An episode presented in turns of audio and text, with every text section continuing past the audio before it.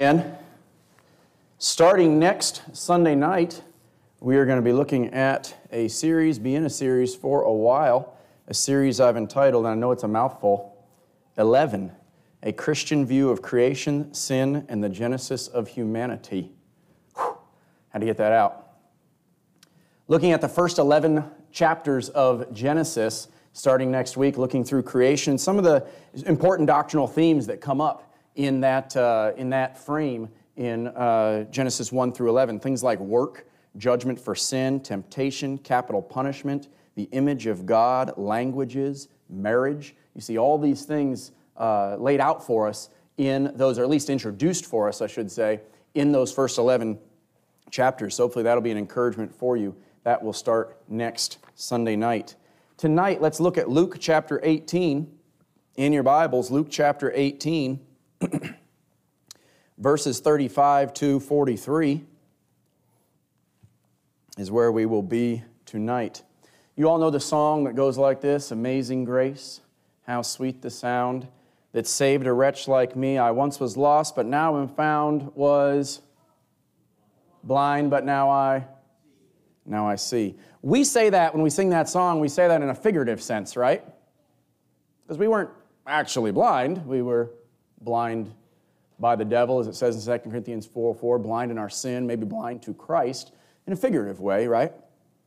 But for the man that we see tonight in this passage, it was very, very literal for him. It's extremely literal for him. He was blind, and now he sees. There's another song, too, that comes to mind with this story, and that is the song, Pass Me Not, O Gentle Savior, Hear My Gentle Cry, While on others Thou art calling, Do not pass me by. We sing a song like that, and it's true, but for the man in our passage tonight, that was all the hope he had. Lord, do not pass me by. Don't go any further because I have no hope if you don't pass if you pass me by. Luke chapter 18, a story recorded for us here that we see in all three synoptic gospels. That's the gospels of Matthew, Mark, and Luke. They have a lot of overlapping. If you read through those, you'll see the count of this story in each one of Matthew and Mark as well as Luke, the passage that we'll look at tonight. Now, Luke does not give us the man's name here, but Mark does give us the man's name. Mark uh, calls the man Bartimaeus, the son of Timaeus. So we know him as Bartimaeus. Matthew, in his recording of this, this, uh, this story, he says that there wasn't just one man, there were two blind men begging. But Mark and Luke just point out one man. Matthew says that Jesus was actually leaving Jericho when this happened. Luke and Mark tell us that he was entering Jericho. You say, oh, it's so confusing, all of that. I don't think so. I think it's the beauty of the Gospels for us and how each gospel paints a little bit different portrait of the same story. All accurate, and I'll show you that in a second, but all from a different angle. Matthew's writing for a specific audience, Mark is writing for an audience, Luke is writing for an audience, and they're all looking at this same event that happened in Jesus' life and pulling out different pieces or highlights of it. You say, well, how, how does it all come together? Were they entering or leaving Jericho? There's, there's uh, uh, disunity there in the Bible between the gospel accounts. Not necessarily. In that day, there were actually two Jerichos. You had the old city of Jericho, remember Joshua? The walls came a tumbling down, right? That is the old city of Jericho that didn't exist during this time. And there was a new city of Jericho as well. So when, when Matthew says that Jesus was departing Jericho, he's probably referring to old Jericho. Whereas Mark and Luke, when they say he was entering Jericho, he's probably referring to new Jericho. Make sense?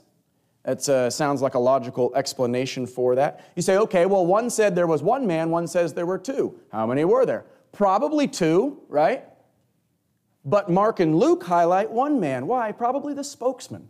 Probably the one that was the outspoken. And we'll see in the, in the story today, he was an outspoken person. And maybe he was kind of the spokesman of the two, and so they just highlighted him and his interaction with Jesus. Either way, Jesus is, is coming through Jericho here in his travels, and he has this incredible encounter with, with a blind man. As you'll see, he has unshakable passion to get to Christ. Let's read the first four verses here 35 to 39, chapter 18.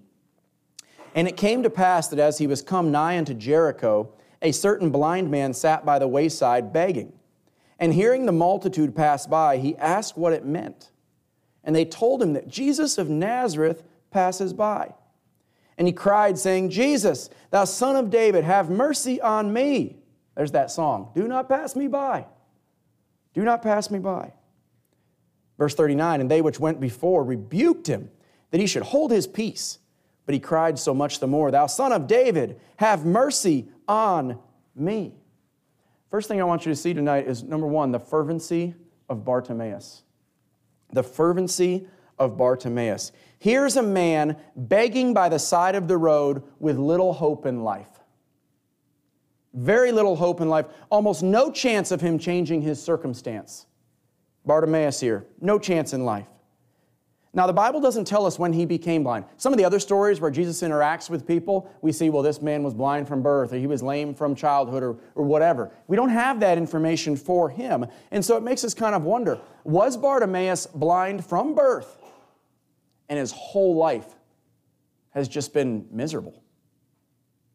Just kicked to the curb in life, and now he's just trying to scrape by some sort of existence which was usually the case for people in that day that were lame or blind or had some sort of handicap. Usually kicked to the curb, fending for themselves. Or think about it this way maybe Bartimaeus was actually blinded later in life, maybe a, a, tragic accident or freak accident, something like that. And he, for a long time in his life, was very successful in life and became blind, and now he's reduced to begging in the streets because he can't provide on his own. So, well, that puts a whole nother spin on it, potentially. Here he is sitting by the side of the, word, the, the road, pining away for the life that he once knew. If only I wasn't blind, if only I could do what I, I did earlier for so long. Well, here he is, and imagine in your mind's eye him sitting by the side of the road, despairing of life and despairing, despairing of his circumstances. And he hears some commotion kind of off in the distance. And wherever Jesus went, we know this to be true. You read through the Gospels, a crowd followed him. So here's this multitude. He hears the, the rustling of feet. He hears the, the laughter and the, the singing as they're coming in and whatever they're doing as they're carrying on, coming into Jericho. And he hears that off in the distance and he starts asking somebody, hey, what's all the hubbub? What's this all about? I hear it. Somebody tell me what's going on, right? He's asking different people about this. And somebody tells him, as it, as it says here, verse 37, they told him that Jesus of Nazareth is passing by.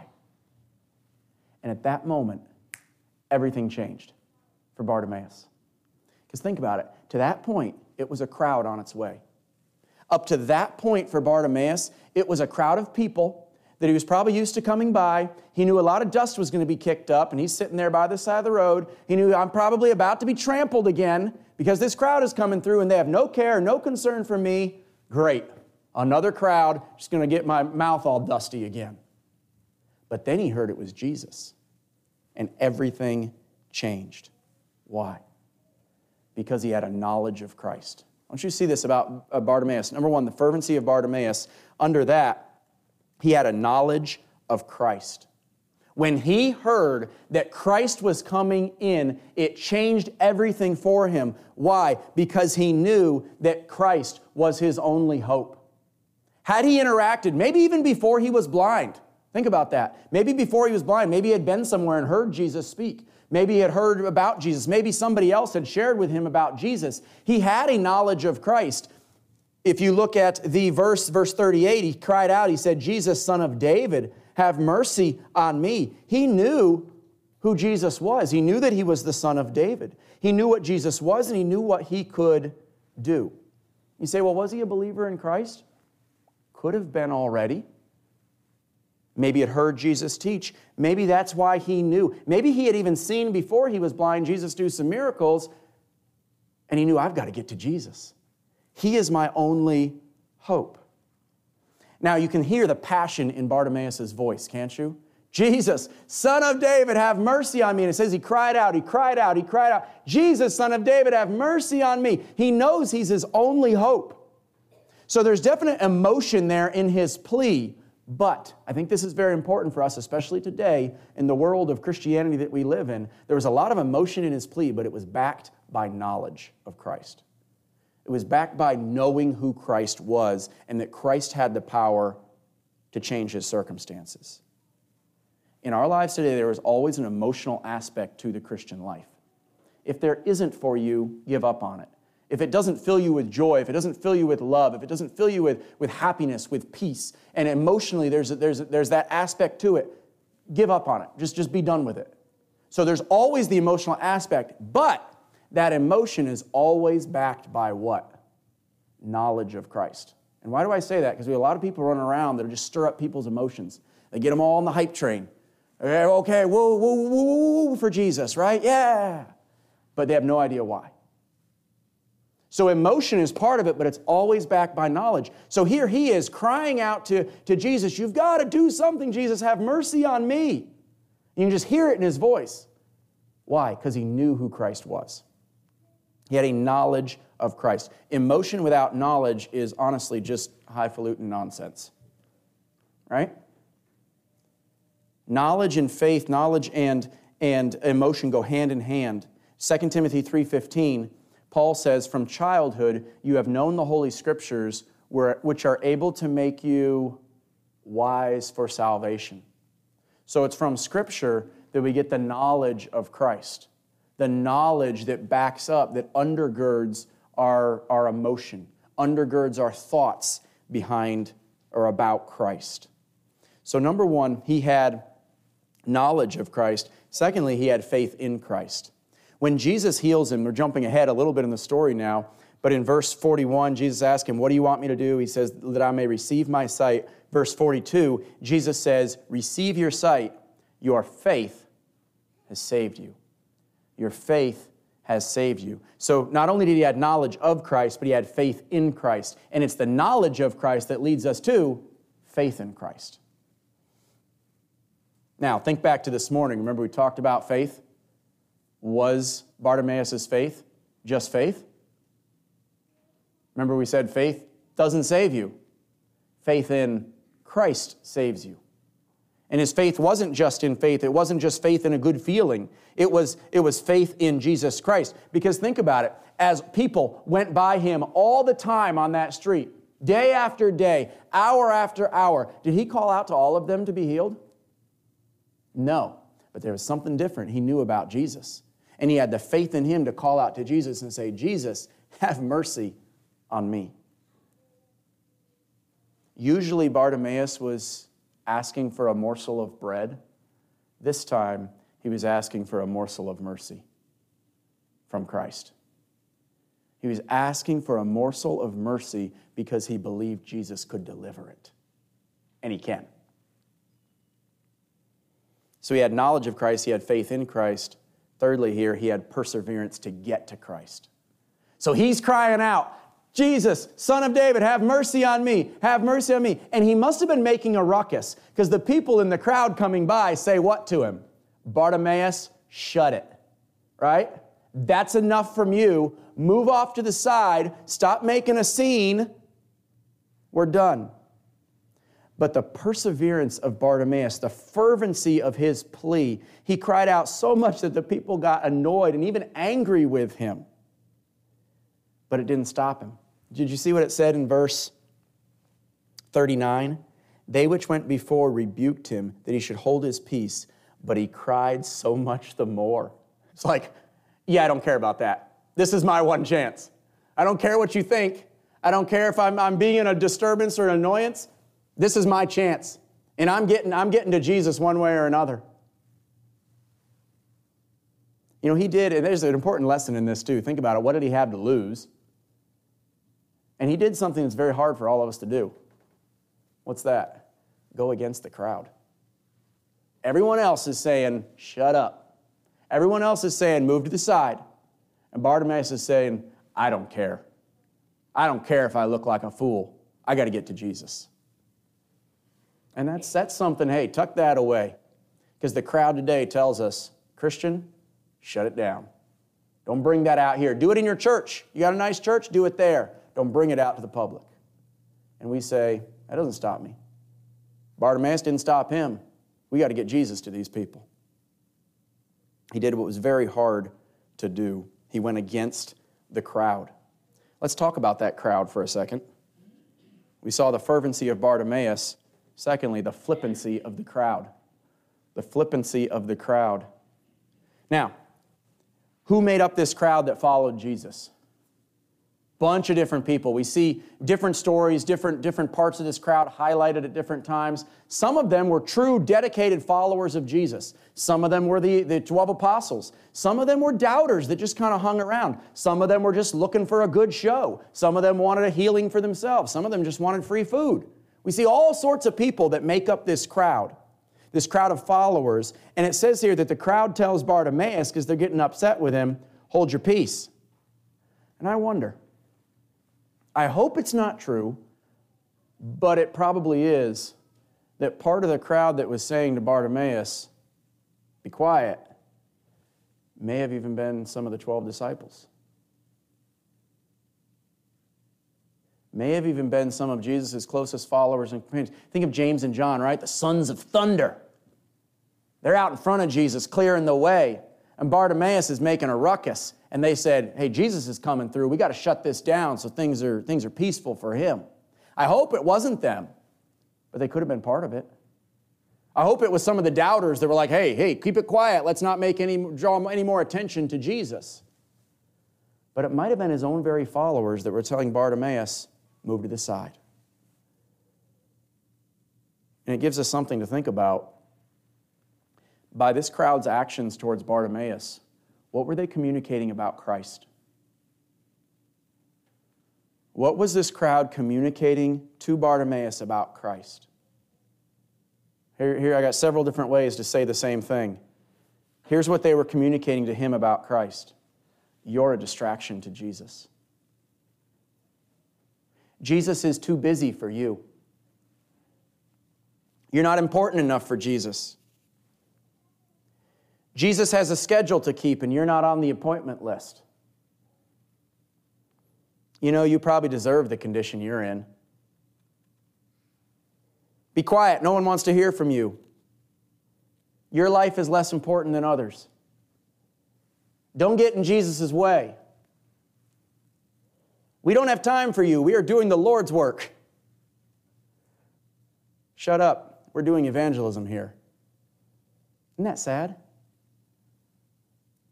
Maybe even some of the followers of Jesus were the ones trying to clear people out of Jesus' path. And hopefully, one of those little phrases there kind of smacks us a little bit.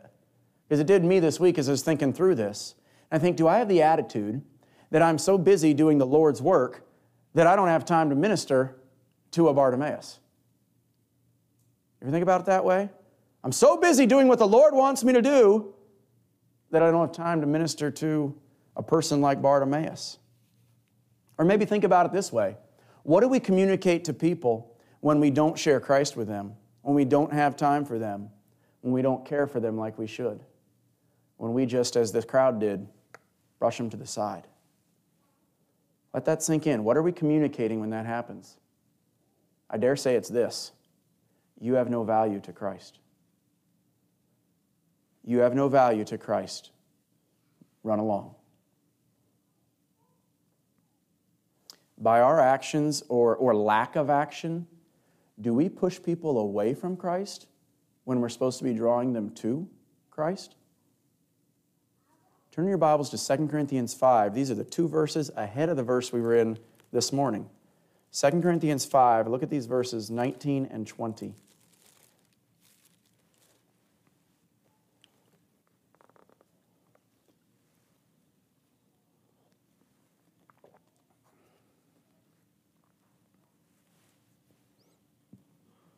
2 Corinthians 5, verses 19 and 20. This morning we looked at verse 21. These are the two verses right ahead of that. To wit, that God was in Christ reconciling the world unto himself, not imputing their trespasses unto them, and he has committed unto us the word of reconciliation. Now then, right, we have the word of reconciliation. Excuse me. Now then, we are ambassadors for Christ as though God did beseech you by us, we pray you in Christ's stead, be ye reconciled to God. We are ambassadors for Christ. We are the representatives for Christ. We are God's ambassadors to bring people into reconciliation with Christ. We are not his bouncers to keep people in problems away from him. You see the crowd acting like that?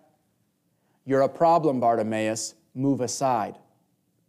And I tell you what, it hits, it hits home pretty well. How many times do we act the same way? These people got a lot of problems over there. You're a problem to Christ. Let's keep the path clear so we can do ministry work. No, our attitude is this let's bring people to Christ and let Him take care of the problems. Don't keep people from Christ because they might have problems. The attitude of the king is to be, to be communicated by the attitude of his representatives, right? The attitude of the king is communicated by his ambassadors. And when we, like this crowd maybe, push people away from Christ, what attitude are we portraying that Jesus has? How do we portray Jesus when we may be working as a bouncer and not as an ambassador? You say, well, how do I do it then? How do I, how do I draw people to Christ? Great question. Back to Luke chapter 18. Follow the pattern of Jesus. Follow the pattern of Jesus. Verse 40. So Bartimaeus is crying out, Son of David, have mercy on me. It says, And Jesus stood and commanded him to be brought unto him. And when he was come near, he asked him, saying, What wilt thou that I shall do unto you? He said, Lord, that I may receive my sight. And Jesus said unto him, Receive your sight, thy faith has saved thee. And immediately he received his sight and followed him, glorifying God. And all the people, when they saw it, gave praise unto God. You say, How do I draw people to Christ? Use the method that Christ did. Now, I'm not saying healing people, all right? You can't do that, right? I'm not saying go, go bring sight to the blind. You don't have that power. If somebody ever tells you that they can heal people, ask them why they're not at the hospital. All right? That's, that's your shutdown move for that. So it's not the healing part that we pattern ourselves after Christ, but what is it? It's the friendliness of Christ. Here's Bartimaeus, the one that everyone else was kicking to the side, that nobody else had time for. And Jesus says, Bring him to me. Bring him to me. Let him come to me. And the example that we are to follow is the friendship that we are to have with those that are dismissed by others. The friendliness that we are supposed to portray to people who are dismissed by others. Here's the key Jesus calls for Bartimaeus to be brought to him because to Jesus, Bartimaeus was not a distraction to his mission, Bartimaeus was his mission. You understand that? Bartimaeus was not a distraction to Jesus. He was the mission that Jesus was there to accomplish that day. You say, well, how does he do it? Matthew 11, 19, this is what the, the Pharisees called Jesus. They said, and it's really derogatory. They said they, they, were, they were ridiculing Jesus with this title. They called Jesus the friend of sinners. Remember that? Jesus says, Hey, the Pharisees have called me the friend of sinners. It was meant to be derogatory, but Jesus wore it as a badge of honor. He's saying that's what we are to do. And you see that with Bartimaeus here. He was not a distraction. Folks, people are not a distraction to our mission, people are the mission. That's an important point to remember. People in our lives are not a distraction from our mission, they are the mission. Some of you I know because I've talked to you uh, know my grandfather from way back, my grandpa Merrill. He was a nut. He really was. He was just crazy. But people loved him for it, right? And why? Because he took an interest in people. And every person was important. He knew their birthdays, he knew their name. If he didn't know their name, he'd ask somebody else real quick, What's their name? Okay. And then he'd go act like he knew their name. That was, that was my grandpa. I learned that trick from him, actually. But he, he, he, was, he was concerned about people. You saw that in him. I said, that's, he, he's probably more so than anybody else, made the biggest impact in my life and ministry, hopefully going forward, is that people matter to God. People are the mission. Be a friend of people, a friend of sinners when we have to be. Here's Jesus, and you see it all throughout his life. He took the time to kneel with, pray with, care for, build up, encourage, cry with people. He had time for people. And he earned the title Friend of Sinners because of it. I tell you what, I wonder would I, would I be worthy of that title? Would you be worthy of that title? Actually, a pretty good title. in our display of Christ as ambassadors of Christ, we should be, should be as attractive and winsome as we possibly can be. Guess what's offensive? The gospel is offensive. So when you share the gospel, you may offend people, but you don't purposely have to be offensive. The gospel is offensive enough. Let it offend people. If people want to turn you down, let it be because you stood for the gospel, not because you were a jerk. Adopt the friendliness of Christ in our ministry. That's uh, hopefully the, the biggest point here tonight with his, his uh, interaction with Bartimaeus, that we are to adopt the friendliness of Christ. There's a verse as I, as I close up here tonight, Ephesians 4.15. And I think sometimes it's a little overused and just kind of thrown out there, but it is very true.